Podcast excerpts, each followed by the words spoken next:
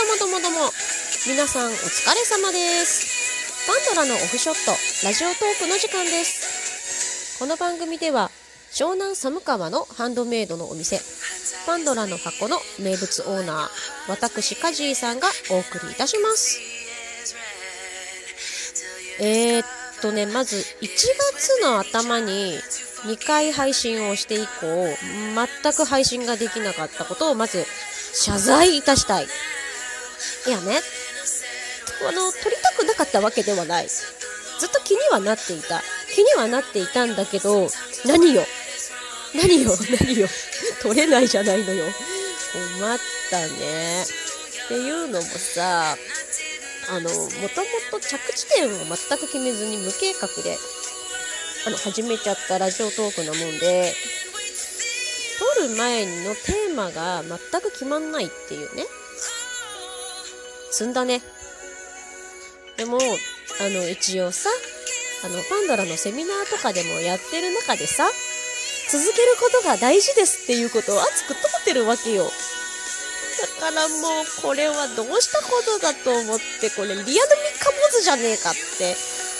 ねあのー、オンラインサロンの皆さんこれが反面教師ですよ皆さん。ででねしかもあの言い訳だけさせて言い訳だけ。あのー、年明けに1回2回配信をした後にかなりね家族にダメ出しをされたわけです。で結構ねあの手厳しいのがいるんでいるんだよ。長男っていうね。でうちの長男は、まあ、あのうちの子供たちは自分にこの父親のことをパパママではなくお父さんお母さんでもなく父母って呼ぶんだけどラジオを聞いた、まあ、息子がね母笑いが足りないよね。お笑い要素が不足してるっていうダメ出しをされたわけ。いやなんだろう。このまあ笑いももちろん入れようとは思ってたんだけどいきなりそれを突き詰められるとさハードル上がっちゃうよね。やっべと思って。なんだろう、こう、活字にすると割とサクサク打てたりするんだよね。だからブログはすっごい好きなのよ。ブログはもう、思うがままに指動かしてパチパチパチパチ打てるんだけど、なんだろうね、トークで、しかもさ、撮ってる時ってさ、一人なわけ？一人の環境の中で、録音してるからさ、笑いが足りねえと言われても、これ一人で撮ってる時に、笑い事をひねり出すかよって話でさ、いや、これは結構なハードルだぜと思って、結構、あのー、撮る前に悩んだわ。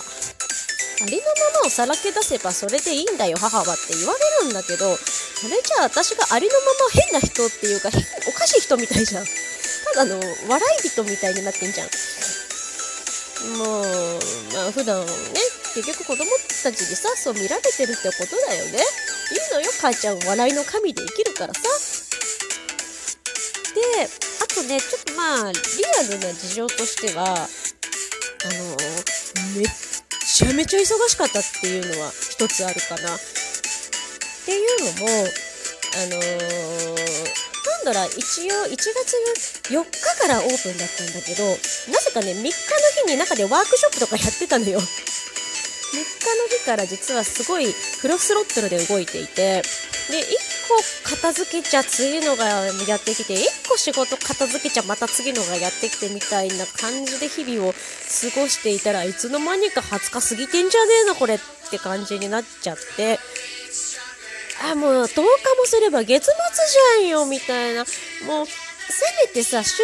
2ぐらいで配信をしたかったのに、何これ週1どころか月1くらいの配信になっちゃうじゃん、みたいなやばい焦りようですわ。でもまあね、やるって決めた以上やらなきゃ、さあ、一応さ、あの、パンドラでやってる売上アップ講座とかのセミナーでもさ、続けることが大事だよっていうのを熱く通ってるからさ。ね。サロンの皆さんこれが反面教師です。でね、まあ、一応さ今後の見通しもちょっと考えててあの次にやりたいことっていうのが今2つぐらいはねもう動き出してるのがあるんだよ。でこの2つっていうのは1つは、まあ、パンドラが個人でそのお店としてやることが1つ。そしてもう1つはちょっとね地元のメディアを絡めてやりたいなって計画してるのが1個あって。でそれね一応明日の夕方に打ち合わせで行ってくるんだけどもしもしねもし企画として OK で通ったとしたらちょっとこれからもっと作家さんたちのアピールの場としてあの提供していきたいなっていうのが1個あるわけ。ちょっと今温めてるから温めてるからひなが帰るまでもうちょっと待っててもらえたら嬉しいなーなんて思ってるわけですよ。基本さあの、私は結構ねおしゃべりな方なのであのねね企画がこう可決になる前にベラベラ喋ってしまいそうな勢いではある。もうダメ面白いことは黙ってらんないから。もうみんなにこうね情報としてシェアしちゃう。もうシェアしてどんどんどんどん広げちゃう。それがパンドラマジック。もうねそんな感じでちょっとお店ねやってますよ。でそうね今日は比較的落ち着いてるから日中にさこうやって収録とかもできるんだけどあの日頃は結構ね あのひどい時には秒刻みだからね。ひどい時はほんとやばくってでもほんとありがたいんだよ。お客様は神様だからさ。ほんとありがたいの。あの結構電話倫理になったりとかさファックス後ろでガーガー来たりとかさチャリンチャリンってこうドア開いていらっしゃいませなんてあったりさ。結構あの秒単位で動いてるからさ。なんかこうね情報を整理して管理して司るものとしては結構プチパニックを起こしながらいつもやってるわけであって。でまあ本当あの時々ねやっぱやらかすこともあるんだよ。人間だもの。でやらかすのを言い訳するつもりはない。言い訳するつもりは一切ないんだけどあカジさんやっちまったなっていうのを発見した時には生生ぬるい目で見てやってください。ちょっとこれでもうん頑張ります。えー、っとそうね。本当も今日もやっぱり着地点がない中で始めちゃったんだけどね。うーん。次はどこに飛ぼうか。あそうそう。あのー、今ね、結構ね、前回にちょっと紹介をさせてもらったオープンチャットっていうのがさ、あの、昨日あたりからね、ちょっと温かいエピソードが始まっててね、いい感じなんですよ。あの、とあるさ、あの、ひなむぎさんっていう作家さんがね、ワンちゃんの、まあ、お友達のために、ワンちゃんの形見になるような、なんか作品を残せたらいいなっていうところで皆さんに相談ですっていう形で投げてくれたんだけどそれに対してこう全国の作家さんがさこんな方法はどうかなとかあの人だったらこういう風に作れそうだけどとかなんかこう話がすごく膨らんで盛り上がってきているわけよ。なんかこう一人の人のためになんかこんなにね熱くなれる作家さんってすごいなって思いながら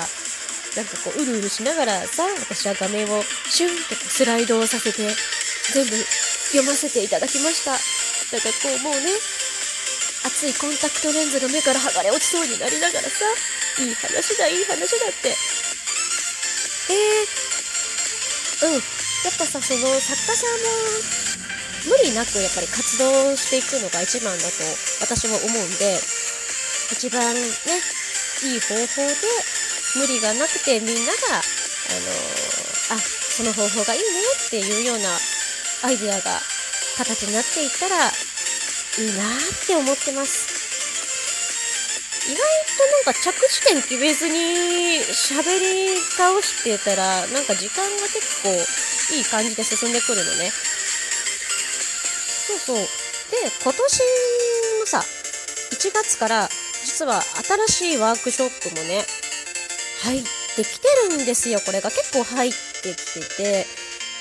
であのー、意外とワークショップのあの予定がですね頻繁にこう情報で入ってきてその都度更新をしてっていう感じなので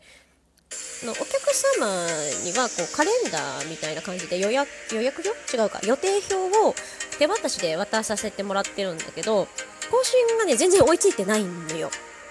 なのであのンドラに来て予定表を手渡しでもらった方はごめんなさい QR コードからホームページの方に飛んで最新情報をチェックしていただけたらありがたいです。っていうのも、もう本当にその日その日のうちにどんどんどんどん情報が更新されていくので、予定表に載ってないワークショップもただただ入ってきてます。それもね、結構ね、幅広いから、ぜひぜひチェックしてみて。で、何か質問とかね、あるような感じであれば、サンドラさんに、ま質問してもらえればお答えさせていただきますし、まあ、先生の方に参加、ね、希望としておつなぎすることもできるので、よろしくお願いします。こんな感じで、第3回目のオフショットでした。またね